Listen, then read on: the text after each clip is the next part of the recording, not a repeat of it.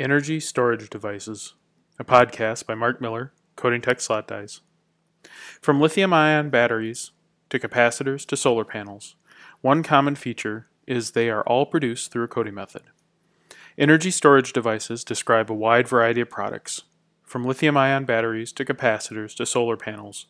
Energy storage devices are as diverse as there are research centers to study them. But for many of them, the common feature is that they are produced through a coating method. The line of definition comes from whether the energy storage active ingredient is coated and then dried down to the required thickness, or if the active ingredient is deposited in micro and nano layers to get up to thickness.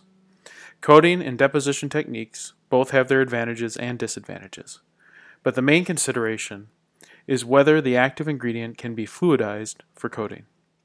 Fluidization requires solubility of the active materials into a chosen solvent. Utilizing the energy storage active ingredients in this fluidized form creates some challenges. The first consideration is whether the active ingredient forms a suspension or a solution. Most current energy storage applications present the fluid for processing in the form of a suspension. This makes coating a little more difficult than a true solution coating. Energy storage active ingredients in suspension lead to special consideration because they may have a residence time before falling out of suspension. This can be recognized as flow rate variations occur due to viscosity changes with a suspension. Care should be taken to monitor the fluid viscosity throughout a production run. Another consideration is the coating of the suspension. In high shear or narrow gap applications, the energy storage active ingredients may agglomerate and form larger particles that will not pass through the coating system. These are commonly viewed as pressure spikes in the fluid delivery system or coating streaks at the coating head to substrate interface. Keep the fluid moving and reducing residence time and dead flow zones are critical to success.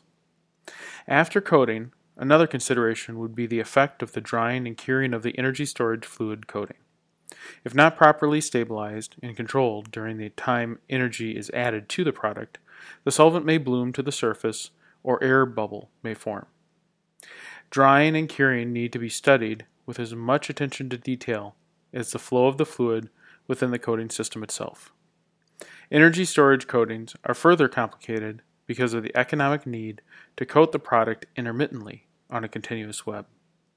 Keeping the fluid in constant movement helps reduce the issues associated with the start and stop phenomena related to coating patches. To properly monitor the fluid flow, pressure gauges within the direct coating system, in addition to the recirculation loop, should be added. Balancing these pressures during operation allow for improved coating performance.